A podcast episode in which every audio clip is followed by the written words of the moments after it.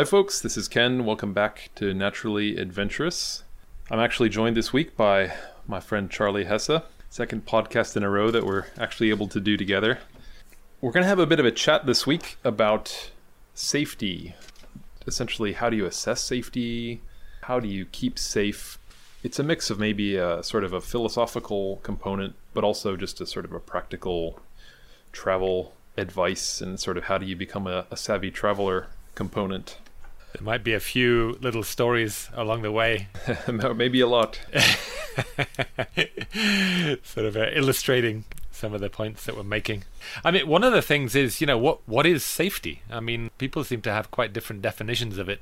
I think of safety as your own personal safety. You know, if you have a pickpocket, you know, steal something from me, I wouldn't say that's infringing on my safety. So I, th- I think safety and security, I think, is a sort of cover-all that involves your personal safety and also your personal effects, keeping things safe. Yeah, that's a good point. There's lots of sort of threats that are of no actual uh, existential import. you can lose some stuff yeah. and it's really not going to hurt you. I also yeah. think nothing is completely safe, right? So any kind of evaluation of safety and security has to be on a spectrum from completely safe, which doesn't exist, to completely hazardous, which is like you're dead instantly you know everything yeah. entails some risk. And i think in general things tend to entail less risk than people think they do. Uh, there's something about modern yeah. times where i think people just tend to overestimate risk. So that that's part of the equation. I think the precautions that you can take tend to have a bigger effect than the actual so-called safety of a particular place. And um, and to illustrate that, you know, I obviously lived in Japan for several years, um, and I also traveled in South America for for several years, and and on paper, South America is a lot more, you could say, dangerous place or a place where you're, you're much more likely to have things stolen from you than Japan. Yeah, I, w- I would say like by an order of magnitude or maybe two. So five years in South America, I don't think I ever had anything stolen. And then in Japan, five years in Japan, I had a couple of bicycles taken and lots of umbrellas. The reason I'm saying this is that I was extremely careful in South America. I was almost, you know, almost to the point of paranoia. I was always keeping a very close eye on my things. So I think the, the so the precautions you take, I think, can make a place that's on paper unsafe. You can keep yourself safe in a place like that. And if you're in a very safe place and you don't take any precautions, then you're liable to get into trouble. Yes, I totally agree. Here's another little story to illustrate your point. You'll you'll remember these folks. We we had some people who came on a Namibia tour with Charley and I, and prior to doing the trip that we guided, they spent I think only about five days on their own. So they rented their own car and traveled around on their own a bit and they had multiple catastrophes. They had a, a, a big uh, vehicle crash. Um, nobody was injured, but the, it was here, serious damage to the vehicle. And this was, I think, it was basically due to being unfamiliar with driving on good gravel roads. You know, those are actually yeah, quite hazardous because you go quite fast. But if you it can hit be quite turn, dusty. Yeah, quite dusty, and then also if you hit it, you're going fast and you hit a turn, you just can't approach the turn the same way you do on tarmac. But these folks also were robbed. They left a car parked next to a highway full of, I don't know, I think they said like a hundred thousand dollars worth of camera gear. It was something it like that. Completely Nine, cleaned out. Also, yeah. yeah. Now, now this is this was in a country where Charley and I have together probably guided 25 to 30 tours, and we've never had the slightest incident in terms of robbery or anything like that. And I don't, we've never had a car accident. So it's a good example of what are you prepared for, or uh, basically, do you know what you're doing? The irony of that situation was, I, I think these folks were trying to save a bit of money by not paying for a guide for those first few days. which which would in fact have probably saved them, you know, many tens of thousands of dollars. So, uh, yeah. Yep. yep. There, we do offer something, um, which. So this is another thing to talk about a little bit. It's just part of the skill set that we have is we're able to go many different places in the world and have some kind of idea how to stay safe, how to be safe ourselves, safe and secure, and also how to keep our, our clients safe and secure. And, and that's, you know, I, I thought about that a bit in preparation for this episode. That is an unusual skill, and it's actually hard to communicate to people. Like, I don't even know exactly how to tell people to, to go about getting that skill other than to travel a lot. I think a lot of it is just being aware of any dangers uh, or situations. So, one example of that is I often tell people in, in Africa, you know, one of the one of the more dangerous, well, not dangerous, one of the places you're more likely to have things taken from the car, stolen, would be in places where there are lots of people, and one of those could be a gas station. So often in gas stations, there's bathrooms, and everybody gets out and then heads into the bathroom. And people invariably leave their windows open, they leave the door open, they leave their cameras and binoculars just on their seats, and they're just very unaware that what they're doing is putting their stuff in danger. I mean, I always run around, I'm always running around closing windows and closing doors just to keep everything safe, but that's one situation where you, you could have things stolen. And then other situations like where you're in a, a national park, which are really some of the safest places you're going to be in. People are paranoid that you know they're asking me, "Did you did you lock the door? Have you locked the door?" So I'm like, "I did lock the door, but you know, this is probably the safest place we're going to be on the whole tour." So I think what we have is that we know which places are more likely to to face certain things happening. You know, like uh, things being taken. Yeah, I I generally find that people, let's say wealthy Westerners, tend to misappraise risks in less developed countries. Another example of this is hotel rooms. Yeah. People are often terrified of being unable to lock their room. Like when they come to dinner at night, do the do the bird checklist or whatever and socialize and have dinner. They just think if they're unable to lock their room that that is a major problem and that they just stand a very high chance of being robbed. And the, and that is not the case. I don't know if I should even say this publicly, but I usually don't lock the door of my room. And this this is in 30 different countries around the world. I, I don't even lock my room, and I've never had an issue. I've never lost anything. And funnily enough, the places where I've had issues, yeah, I guess may, maybe once or twice I've lost things, but and and I've I've had a client be robbed, but every single time it was in one of these fancy modern hotels with these magnetic swipe keys where basically the cleaning staff has the master keys. And so they you know they, they just know they can get into your room. And they're also they also tend to be big sort of impersonal places. Nobody's really watching out and it's everybody doesn't know everybody else. And, and this is exactly the kind of environment where like americans or, or, western europeans feel very comfortable right? They, they feel like oh this mm-hmm. is this is pretty yeah. much like the states. This is very safe. This is this is fine. No i actually view those as the highest risk hotels because you can't keep your key and every you know all the uh, the staff have keys a lot of small hotels they don't even have a master key right? There's one key. So if you have that key in your pocket there's really no way for anybody to, to get into your room. And they also just tend to be very you know everybody knows everybody and everybody's just looking out and you're quite safe I mean, often you're in a remote area with, with staff that the lodge has had for a long time, a small number of staff. Nobody else is coming onto that land apart from the people that work there. The people that work there are trusted and have worked there for many years. And often you make a big deal about your door, but then you look at the window and, you know, how easy is it just to sort of just flip a latch on the window and, and get in through there? You know, you, the, the door is not the only way into a room. Often the keys in lodges are more for peace of mind of uh, the guests I too often don't bother locking my room. But th- there are other things that I do. There's another thing is that often you're sort of staying in a lodge and then you're going out doing birding and then coming back. And people often feel that their stuff is safer on them to keep in the vehicle than it would be back in their hotel room. And often you're driving somewhere, you don't know who's who's out there, and you're out birding, and then somebody's left like their backpack with their cat with their money and stuff inside the unguarded vehicle. So I think you have to kind of uh, assess these dangers. That look, you're more likely to have something taken from an unguarded vehicle than you are from your hotel room. So I often say people, you don't you don't need it with you today, so just leave it back in your, in your hotel room. There's one more thing about hotel rooms is what to leave there. I mean, often I, I will keep my passport on me, uh, passport and money belt, but there are certain times where I actually had to leave cash in a hotel room. And one of the things that I find very important is to know exactly how much cash you have.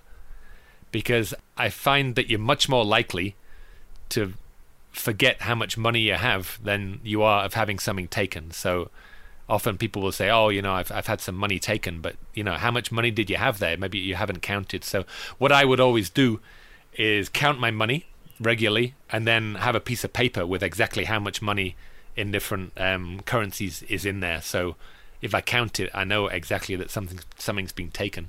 Yeah, so in terms of like practical advice for folks, one thing I would say is if you're carrying a lot of cash with you, as you often do, especially if you're an independent traveler, divide it up, put it in a couple different places, keep it hidden.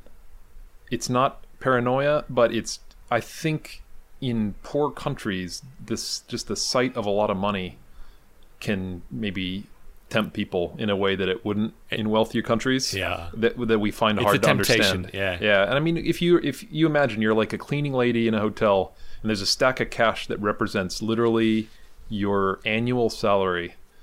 You know, that that's just an immense temptation and in a way I, I can't even blame people for uh for thinking about taking It's kind of money. unfair to put somebody in that situation as well. Yeah. Really, I, th- I find. So keep it hidden, not ridiculously hidden, but divide it up, keep it hidden, and keep track of how much you have and you know where it is. One thing that's I, I do this somewhat spottily, but it's a good idea, is to have some kind of lockable luggage and to keep at least some of your money in that locked portion of the luggage. It's not that people can't get into it easily if they want to, but it, it's just we have heard stories of, of people losing cash out of bags that weren't lockable and i think it's just it makes it accessible and people can get in there and sort of search around um, so that, that's I've always seen it as like a, a, a sliding scale of probability. You know, Mm. the the you, you you have your probability of if you just leave cash lying next to your bed that it will be taken. You have a lower probability that it will be taken if you put it inside your luggage, and you have an even lower probability of having it taken if you have it inside of a locked piece of luggage. 'Cause, um, I mean, people could people could take a knife and slice open your luggage, but it's just a much there's much uh, lower probability of that happening. So keep your keep your valuables out of sight, and if you can leave them locked as well away in your room somewhere, then that makes them even safer.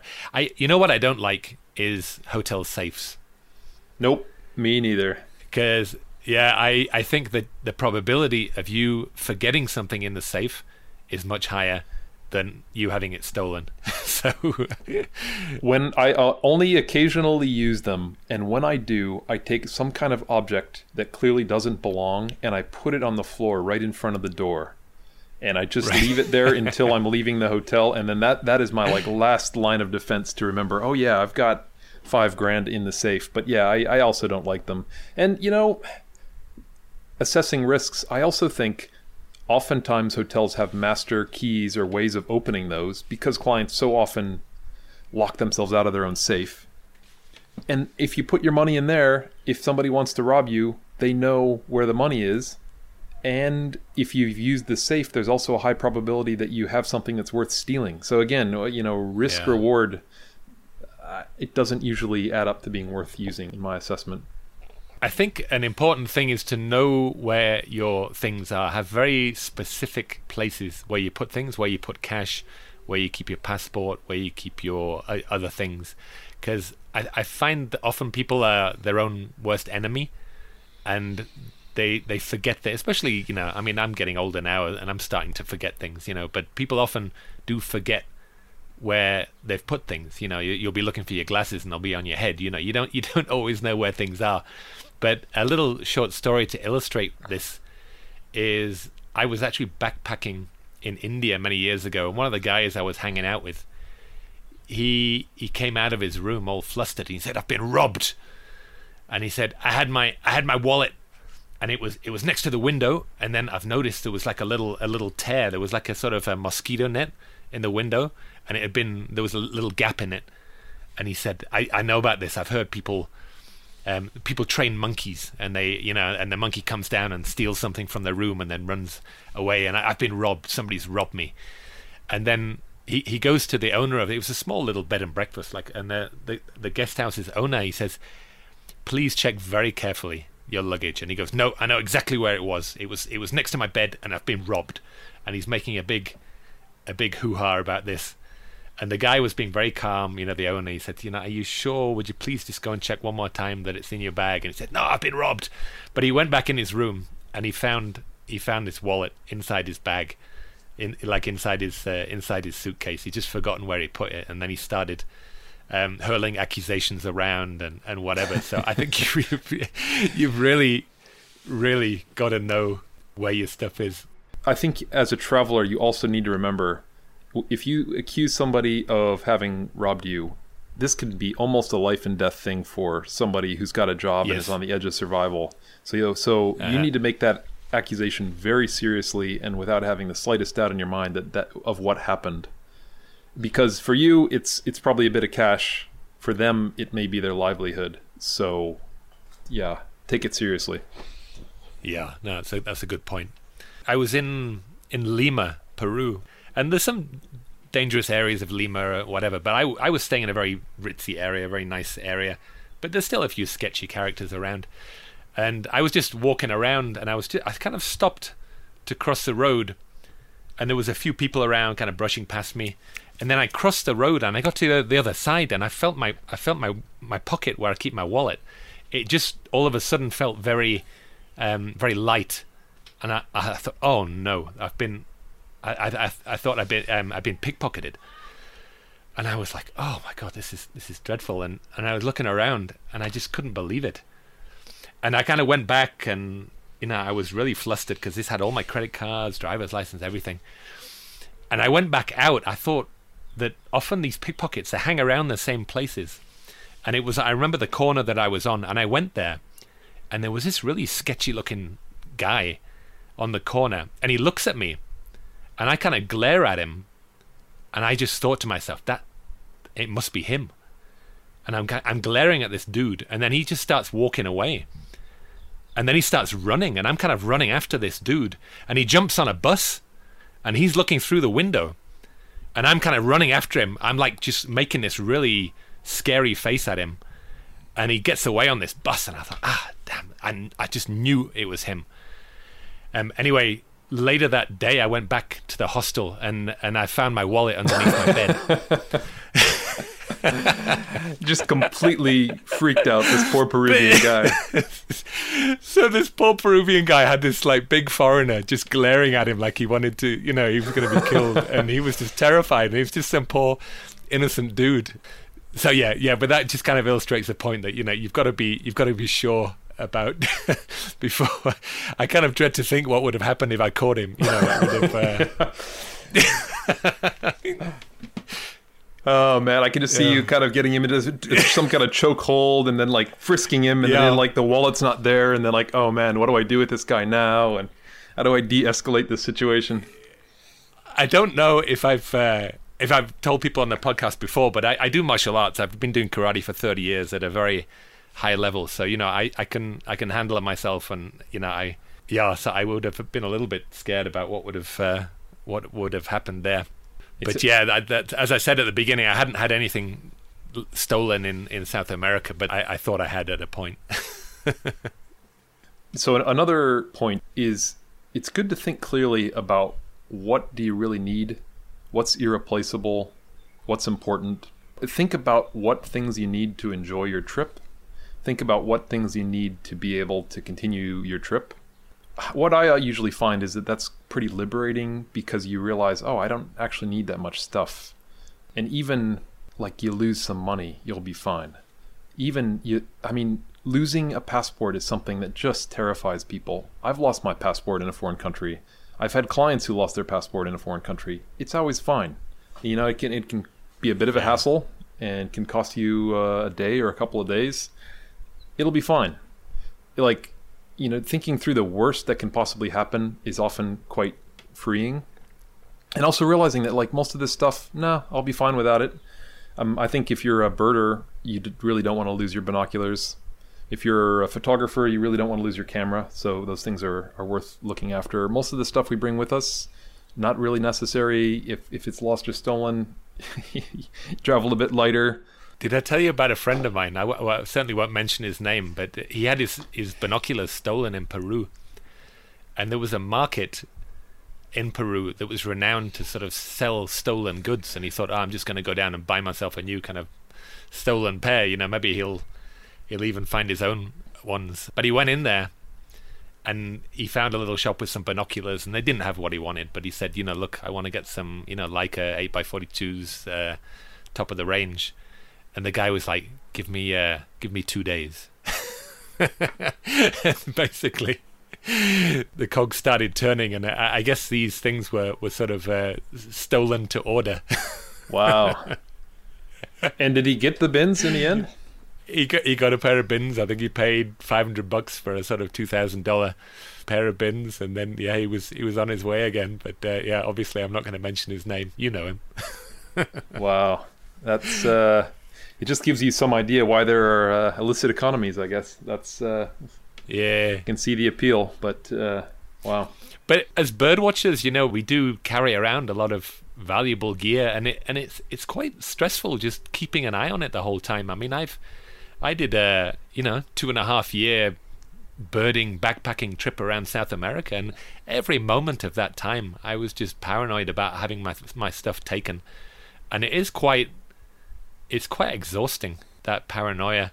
And it's one of the nice things about being on a trip and having people who know about the situation and know how to keep you safe that you can relax a little bit and enjoy it. But you know, when you're traveling on buses and sleeping on buses and there's a lot of situations, you're going to face a lot more situations where you're likely to have things taken. Yeah, absolutely. I mean, I think most people worry way too much about their stuff, especially on a guided birding tour like what you and I offer. And, and, as you say, I think that's one of the major attractions is just you don't have to worry about that stuff that much. We keep you safe in general. We keep you in safe environments. I mean, I've had people leave all kinds of stuff, and I've even left and forgotten stuff, and almost always gotten it back. Yeah. But yeah, you're right. As an independent traveler, it is it's can be a bit heavy on your mind, even if you have a clear idea of okay, what's really important and what's not. It is a major hassle to lose stuff. So I can tell you a few things about my last trip in uh, in Mozambique and Malawi. We've we've chatted quite a bit about this, but you know, safety and security was a big part of that trip because I was traveling completely solo. I had this big pickup truck equipped for camping, and I had some some gear, some camera gear, obviously, and and uh, you know, money and passport and all that stuff but since I was alone, you know, I didn't have a driver to sort of watch the car when I went for a walk anywhere. I, I just constantly had to think about A, the security of the place where I was, and then B, like, how could I best mitigate any potential consequences of being robbed? So I had to think of what was absolutely essential. So, you know, I had a money belt on me at all times with my passport. I actually would thought about multiple scenarios.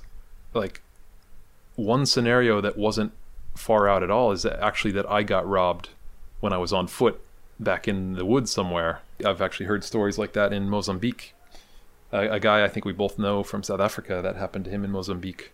So, you know, that's far from impossible as well. So, I don't want to bring absolutely everything with me. I'm obviously going to lose my passport and some cash, but I, I had backup cash, which I actually kept in the vehicle for a case like that. So I had multiple stashes of money in the car in multiple currencies, just just ready for all contingencies. And I actually thought a lot about like how to hide money, you know, in, in a vehicle.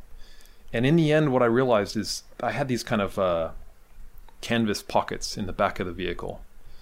And the best thing I came up with was like putting money in an empty pocket so it basically feels like there's nothing there, and the only thing that's there is is money because it's sort of weightless. If somebody kind of touches it, it just seems like there's nothing there, but inside is the money. Like if you if you bury it under a bunch of stuff in a way, that's quite obvious. But yeah, anyways, it was uh, I didn't have the slightest issue with any of this, but just constantly thinking about it, and then you know I had multiple layers of like, well, what's essential? What's my backup? I had a sort of a hiding place for my computer in the vehicle it's the sort of thing. It's not going to be the end of the world if you lose your computer, but it's a major pain, major hassle. Yeah, you know, independent traveling is off. You know, obviously you've got to pay a lot more attention to your security. If you're doing a self-drive thing, you've got to worry about your vehicle and it being broken into. If you're on public transport, which you know a lot of what Ken and I did in our you know earlier years was was backpacking on public transport, and then often you're in you're in bus stations or train stations or whatever. A lot of people around, a lot of pickpockets. So you're always having to to keep an eye on your stuff. Another time, I almost got robbed in a bus station in Quito, and I was uh, often people they don't just work alone. They you know they they work in teams or you know pairs. And I had this one guy, and he was kind of trying to distract me. He was saying, uh, "Oh, senor," oh, you know, he's asking me for change or whatever like that. And another woman came along, and she grabbed my small backpack, which had my computer, my camera, my binoculars, my scope, everything in there. And she ran off and I, I, kind of saw I, as soon as she grabbed the bag, I saw she was quick, but you know, not as quick as me. So I kind of grabbed, I kind of ran after her and grabbed her, and she actually dropped the bag and then got away. And I came back, and I saw the guy that was trying to distract me just walking away very calmly, and I I went up to him, and I just grabbed him by the collar and I said, you know, wait a minute, and um, and then we got the security, we got the police there, and I explained the whole situation, and it, it turned out that these this pair had been um, working this this small bus terminal over for for days and days. Uh, every single day, people had been losing stuff, and I'd, I'd finally caught this guy. And uh, yeah, the people, the local people, they were very happy that this dude had been caught, and they were all kind of throwing things at him and kicking him and stuff. but um, yeah, it's tough. You know, when you're on when you're on public transport, there's a lot of dangers of having your things things stolen. I guess the consequences of being robbed when you're an independent traveler and you're in the middle of nowhere on a bus are actually greater than when you're on a bird tour because on a, you know on a bird oh, yeah. tour you have all kinds of backup you have often a ground agent or someone who can could pick you up and take you to the embassy or you know you have people who can sort of lend you money or you can get money wired to you Spare you just binoculars have, yeah, yeah. You, you, have immense yeah. capacity for backup plans your story from peru reminds me of, of a story from a friend of mine. I I actually reckon just anecdotally based on what I've heard that Peru is probably one of the let's say least secure places in the world. I, I don't think it's I... dangerous in terms of of life threatening stuff, but I think the the risk of petty crime is pretty high. Now, you're welcome to disagree. I still haven't been to the country. Yeah, it's. I mean, I I felt that before I went there, but there's a lot of safe places. You know, basically the smaller, the the more rural place that uh, you are, the the better. Apart from a little bit of, you know, they had these paramilitaries and you know the Shining Path and things like that. You know, you you wouldn't want to kind of come across one of those, and they're in the the middle of nowhere. There's still a few stragglers, but uh, mo- mostly it's pretty it's pretty safe if you're out, you know, in uh, you know in the mountains or in the forest. But in the big cities, Lima for sure. But the better you know it, the safer it becomes. And I, sure. I I've probably spent a couple of months in Lima because just because everywhere you go in Peru, you're always coming back through Lima. And I knew the bus, I knew all the bus, the local buses, all the little taxis, how to get around safely, um, how to walk around, which areas you could walk around. So basically, if you know it well, I would say there's more petty crime in Quito than there is in, in Lima, okay. like on a per capita thing. There's a lot of pickpocketing. When you're on buses, there's a lot of people have little razor blades and they cut open your, you know, handbags, whatever, and, and, and steal things. I had a woman with a razor blade trying to cut my bag once. Everybody knows you keep your your valuables in, in the front of you, so you don't have your backpack on your back. You have it uh, on your front, um, and that's everybody knows that, you know. So it, again, it's down to taking the necessary precautions to keep yourself safe. But uh, I, I used to be terrified of Lima, but having spent so much time there, I, I, I love the city actually. So a friend of mine told me his perception of the culture in among many folks in Peru is like if you don't look after your stuff, you just deserve to have it taken from you. It's not it's not even a robbery. Yeah. It's just like this person is an idiot and we're taking their stuff. Yeah. Which is I think it's probably a good way of looking at it. But but he had a pretty crazy story. So he spent a long time in Ecuador but he was there on a tourist visa and his tourist visa was running out and he needed to basically shoot across the border into Peru for a couple days before going back into Ecuador. And he was at a bus station in Peru, just in the, you know, near the northern border somewhere. And this guy was a very, very savvy, very careful traveler. And he had his backpack under the bench he was sitting on at the bus station. And he actually had the strap of the backpack like wrapped and tied around his leg. So Yep. very, very safety that. conscious, right? It's the same kind of thing you or I would have Uh-huh. done, I think, in this situation. Yeah. Someone actually crawled under the bench, cut the strap with a razor blade, and made off with his bag. And, and he didn't notice anything until it was gone. So that was that was pretty serious. And you know, this is the kind of story that makes you a little bit paranoid. I was always on just high alert. Say you're on a bus and you're sleeping, you know, it's quite easy. So someone to just grab your bag and run off with it. But as well as just the sort of taking bags, there's another thing that that I'd heard of and I'd never really encountered face to face, which was drugging. And I think I finally encountered it in Colombia. I was on a long distance bus ride. I was sort of, I think, on my way back to Ecuador overland on a maybe an eight hour bus. And you know, every two three hours, I'll stop at a little cafe and you get a coffee or a drink, whatever. And this guy bought me a drink. He bought he bought me a milkshake. I never, I didn't know this dude. He just kind of super friendly, overly friendly, and he came up to me trying to talk to me, and then he, he kind of shoves this drink in my face. You know, oh, I bought you this. Uh, please drink it, please. And I was like, you must think I'm an absolute idiot. You know, take uh, drinking that. I almost felt like grabbing it and, and sort of shoving it down his throat. You know, you know, you drink it, but. Uh, I think that does happen as well, and and when you're on your own, you're you're vulnerable. You know, if you've got two or three people together, you can all keep an eye on each other. But um, yeah, it's something, eh? You start exchanging these sorts of stories and it drives you in a direction of paranoia, right? But like the reality is you and I have been so many places in the world, not been as careful as we could have been oftentimes and really come off largely scot-free. I've you know, we've both had our little Uh-huh. like to me that's that's kind of astounding. It's it's amazing how many places you can go with lots of valuable gear and be fine. And even folks who are not real good at traveling, you know, most of the time they're fine as well. That that's that's pretty amazing. But yeah, a bit of awareness about some of the scenarios in which you could get robbed can go a long way to keeping you secure. I think the more you you learn about the different scams and stuff, the more you're kind of looking out for them. There was another one in Peru. We were walking along the road. I think I was with my dad at this point, but somebody came along, and there was some like it looked like a bird had sort of defecated on, on my dad's clothing. And then somebody came along and said, "Oh, senor, senor," and they're trying to clean it off for him. And then also at the same time there was a little there was a little kid that came around the side that with his sort of hand in my dad's pocket trying to get his wallet. So you had one person throwing like this this bird dirt from above, and then another person pretending to wipe it off, and then a little kid coming along. So they were they they work in these little teams. So it's good to be aware of different scams, not not to get paranoid about them, but just to sort of look out for them. But often, you know, if, if people are being over overly friendly, you don't know them. You're thinking, you know, you've got to start thinking, what what does this person want?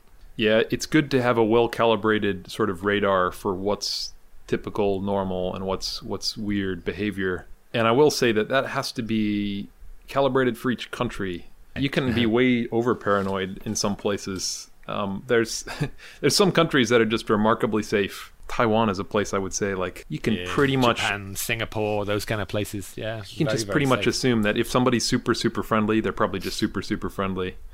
I, I don't think I would make the same assumption about Peru. It doesn't mean that I don't No. like Peruvians or something, but places just have different cultures, and and some places have a lot more sort of scams than others. But the one thing I will say about South America, I would say almost nobody wants to hurt you, even a thief. They don't really want to hurt you. And I've heard stories of people, often in Lima, if you just flag down a a taxi, like a cab in the street, they're sometimes connected with some some bad guys. So this kind of taxi robbery. So this guy will sort of take you where you want to go down a like a little back alley where their friends are waiting with shotguns, you know, and, and they sort of uh, rob you, and the, the driver's like, "Oh, sorry, sorry," and then the driver gets a cut, you know. But I actually heard of some backpackers this happened to, and they were robbed. They, they took everything, and then the robbers they gave them back some money for their bus fare. They gave them like ten soles to get back to their hotel. So I do find in South America there's a lot of, there's a lot of pickpockets and things like that, but people don't actually want to hurt you. So if you're ever in the situation where somebody's threatening with you with a gun or a knife or whatever, just give just hand it over, and you and nothing will happen. Yeah. It's not the same everywhere in the world, but they, they, they tend to have a little bit more respect for life in South America. So I'll tell you one thing that I almost always do when I'm arriving in a new country, especially if I'm traveling independently and I'm going to be taking taxis or trying to get to a bus station or something. I do a bit of research, particularly Uh-huh. just about like getting from the airport to the bus station and finding the right bus and that sort of thing, because I do think that that is there's a disproportionate amount of risk then because a you're new to the country and b those environments are where there's people trying to prey on people exactly like you Yeah. And So- you have everything on you. You know, Yeah, say you've just yeah. arrived. You've got all your stuff there, you know, so you're not, um, yeah. yeah, maybe not even well organized. You said, you know, you sort of have it in Uh-huh. plain organization, but not in backpacking organization or whatever. So you're very vulnerable in those times. So I'm especially, I dislike taxis. I, I just find Yeah. taxis in general just to be there's so many scams and hassles and so much such likelihood of being overcharged. So anytime I anticipate having to take a taxi, like just after arrival, I research it pretty thoroughly to know what prices Yeah. are normal and also to know if there are any risks. So I will disproportionately invest in preparing for something like that and really not worry about most of the rest of the trip much, which I think is actually a good allocation of my attention because by the w- once you get out of a city into a rural area and you're on like little local transport eh, or, or local hotels, you're you're quite safe. pretty Almost safe, regardless yeah. of where you are in the world, once you're in that setting, you're pretty safe. Talking about sort of taxis and researching taxis, the place that intimidated me the most when it came to taking taxis has been Jakarta, uh, the capital of Indonesia. Oh. When you think Asia, like East Asia, you tend to think, you know, quite safe and clean and organized and everything. But Jakarta is a bit of a jungle in a lot of ways. And when I when I got online prior to arriving the first time, I started reading about some of the stuff that happens in taxis, and it is crazy. I mean, they literally pick up people and take them and kill them and harvest their organs. Like this happens regularly.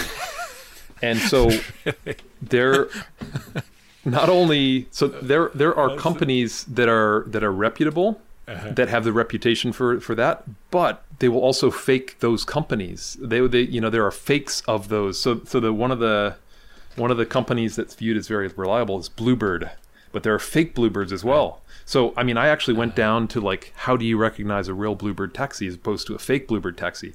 You know it's almost it's like literally the jungle right? It's like uh like mimicry and uh, entrapment and it, it's pretty crazy. Yeah, some parallels there, right? so I mean, it really felt like choosing a taxi in Jakarta was a, a potentially uh, life or death choice. I must say, Ken, I've got a bit of a gripe here. Sorry. Um, so Ken did a little trip. He flew into Jakarta and went birding.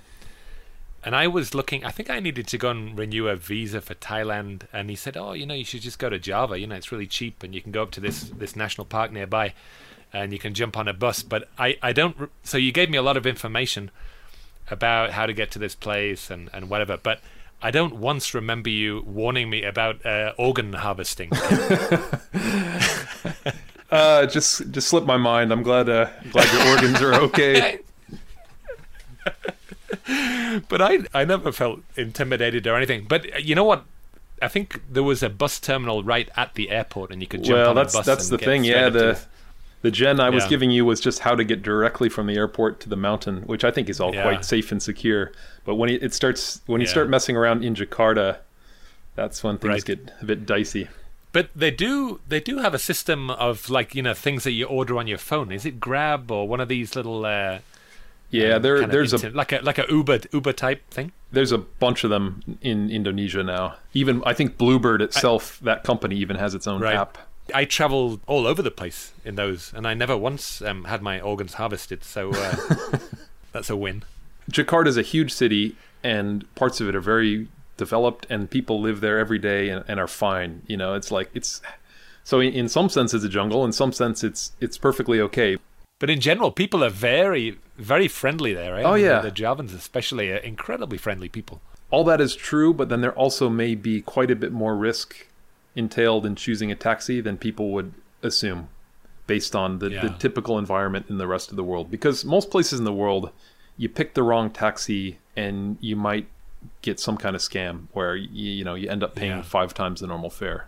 And I, you know, that's not that big of a deal at the end of the day if you have to pay a bit extra because you're a tourist who just arrived in a country. But like, some actually ending up dead because you got in the wrong taxi, that's quite a bit of, of risk, even Yeah, if it's a very, very small, tiny percentage of taxi rides that end that way. They have this thing, especially in Lima. You were talking about, you know, if you get robbed, then it's kind of your own fault. But everybody knows that you must use a known taxi. So everybody, every little hotel will all have their taxi drivers that they work with, their taxistas conocidas or whatever. You know, they always use a known person. You never flag someone down on the street. But you were talking about the airport. I was staying at a backpackers in Lima, and I became friends with this one guy. And I said, "Oh, what are you doing here?" He says, "Oh, I'm just I'm waiting for a new passport." And what he'd done, he'd arrived. I think it might be his first time in South America, and he just walked out of the airport, flagged down a taxi, threw his bags in, and then his taxi just took off. And he didn't even have his passport on him. I think he put his passport inside his backpack or something like that. Threw it in there, and he had no money, no no passport, no no gear. Everything was taken, and he was just left. I think somebody lent him a few bucks just to get to the backpacking hostel, and then he went to the embassy. But I mean, he he, basically made several big errors there, not using an airport taxi, and then you know not putting his stuff away, and yeah, so he he was kind of a bit. And, and he said himself that he felt foolish and he, it was all his fault, kind of thing. But I'll tell you a story from India, which this this is the kind of story that would tend to make people paranoid. but just keep in mind that this this is sort of thing has happened to me almost never anywhere in the world. But right, this this is a bad uh, this is a bad scene. So I did a did like a personal little trip up in northeast India, and wrapped up the trip next to Manas National Park. And the, the sort of ground agent had booked a nice little guest house there. And then my the car that I'd used and, and the driver and the local guide actually needed to leave to start another tour, but he arranged a transfer for me to the Guwahati airport. And so the the transfer was actually kind of arranged by the owners of the guest house. And oh, we know this guy really well, blah blah blah. Okay, yeah, cool, no worries. uh, so I, I pack up prior to leaving, getting ready for international flights and everything. But I was very aware of where I'd put everything. Uh, I, I have a system and how I pack. It's like you said, you want to know, you know, you want to have a place for everything and know where all your valuable stuff is. So when I'm sort of getting into plane mode, I always I, I know pretty much where my stuff is. But so when when the driver showed up to pick me and take me about three hours to the Guwahati airport, there was another dude in the car, and I usually I'm not a big fan of that just in general, but. Uh, and well, he he introduces him. Oh, okay, so, uh, so sir, this is my brother. I, I please, is it okay if he comes with me because he, you know, I, I I'm gonna come back very late tonight, and uh, I need to have company on the road, and he, he can help me drive. And you know, it was kind of plausible that this was already the evening, so he'd be dropping me off at sunset, and then he had to drive three hours back to this village. Okay, yeah, no no worries. Uh, He can come with us. So I sat in the front seat and then the brother was in the back seat and then my backpack with my sort of valuable gear was with the brother in the back seat. On the way i wanted to buy spices. This is something i always do when i'm in india. See episode whatever it was on uh, our favorite cuisines in the world. I, I cook lots of indian food and so I, I told the driver i wanted to stop in a, a, a market uh, and buy spices. Okay no problem.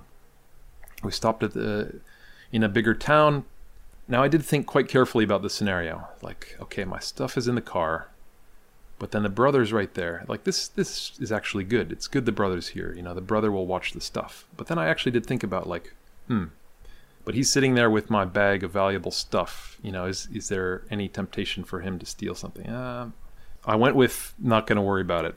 Went out of the car for 30 minutes, bought a bunch of spices, came back to the car, drove away, heading for Guwahati. I got a weird feeling. I don't know exactly why.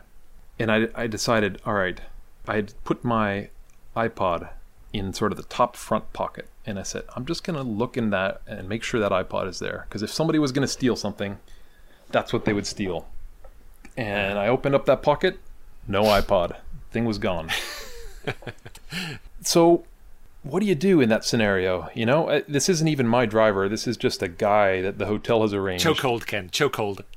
yeah, I th- it, it was tempting. It was it was tempting to just go aggressive Westerner. Yeah.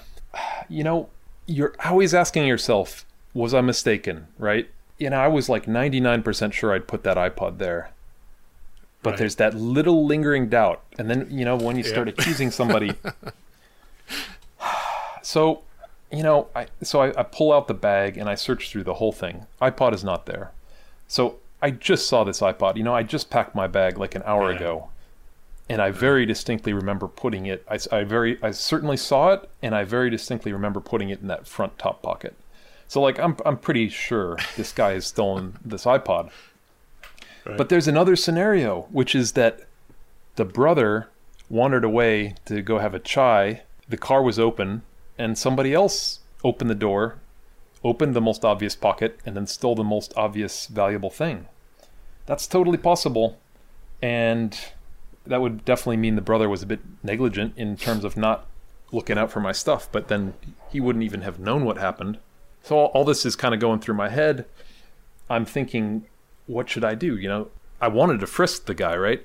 Like I wanted, like, but that's a bit. Uh, you can't just start frisking people uh, under normal circumstances. I thought about actually stopping at the police, basically telling the driver, you know, go to the police. We're going to search for this thing. But y- there's Yeah. just so many ways that can go wrong as well. You, you know, you have Yeah. you have some corrupt police in India. The police there, a lot of them don't even speak much English. You know, they probably speak mostly Assamese. And I, you know, it was just I could see a whole scenario playing out that was pretty unpleasant in many ways. And I'm also thinking, well, it's just an iPod. It's sort of a hundred and fifty dollar electronic device. So I basically just decided I'm not going to worry about it. So I got to the airport. These guys dropped me off. I really wanted to just punch that brother in the face, really, because I was, I was by that point, I was like ninety nine point eight percent sure he'd stolen my iPod. Yeah. But Yeah. it's like, what is that going to accomplish? And then the police are going to come running, and they're going to be shouting questions, and you know, it's just like, it's not going to accomplish anything. So I, you know, I searched through all my stuff again. I even went, I opened my uh, check bag and went all the way through it with a fine tooth comb. Didn't find the thing; it was gone. So I just got in touch with the ground agent and the hotel, and I just told them the whole story. And I said, you know, look into these guys. You, you seem to think they were trustworthy, but I'm virtually certain they they robbed me. Uh-huh. And yeah, it was uh, you know, definitely left a bad feeling. Um, that that whole scenario. But I will say, I've trusted people like that a thousand times, and 999 times it's been fine.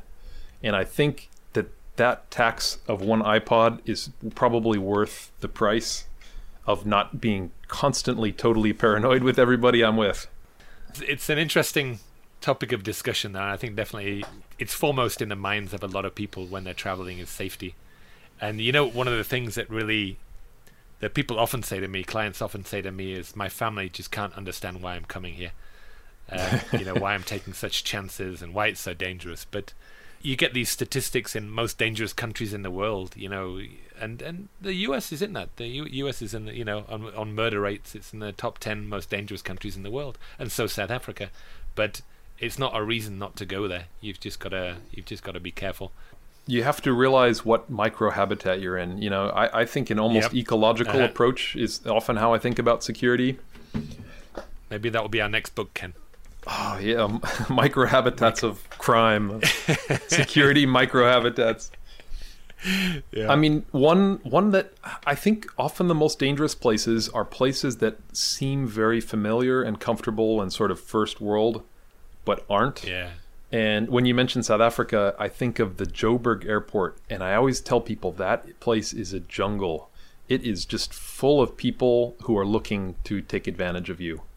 Because you know it's a, it's an ecosystem. It's like you're in a huge city with tons of poor people, and that it's just a rich feeding ground for scam artists and thieves and all kinds of stuff. the thing that's most likely to happen in Joburg Airport is as soon as you come out of the arrivals and say you've got a connecting flight, there's all these very friendly guys and they're saying, "Oh, you know, um, oh, where are you going? Where are you going to?" Like that, you know, and and I know these guys, and I'm like, yeah, yeah, whatever, you know, you just kind of walk off. But people that arrive, they'll say, oh, I, you know, I want to get a flight to Cape Town. He says, oh, this way, please, this way, please. And you don't know that this guy is going to try and shake you down for a big tip or whatever like that, or you know, you're just thinking, oh, these people are very friendly, and you get there and they say, oh, you know, you you you give me a hundred dollars or whatever, you know, and and people just don't know.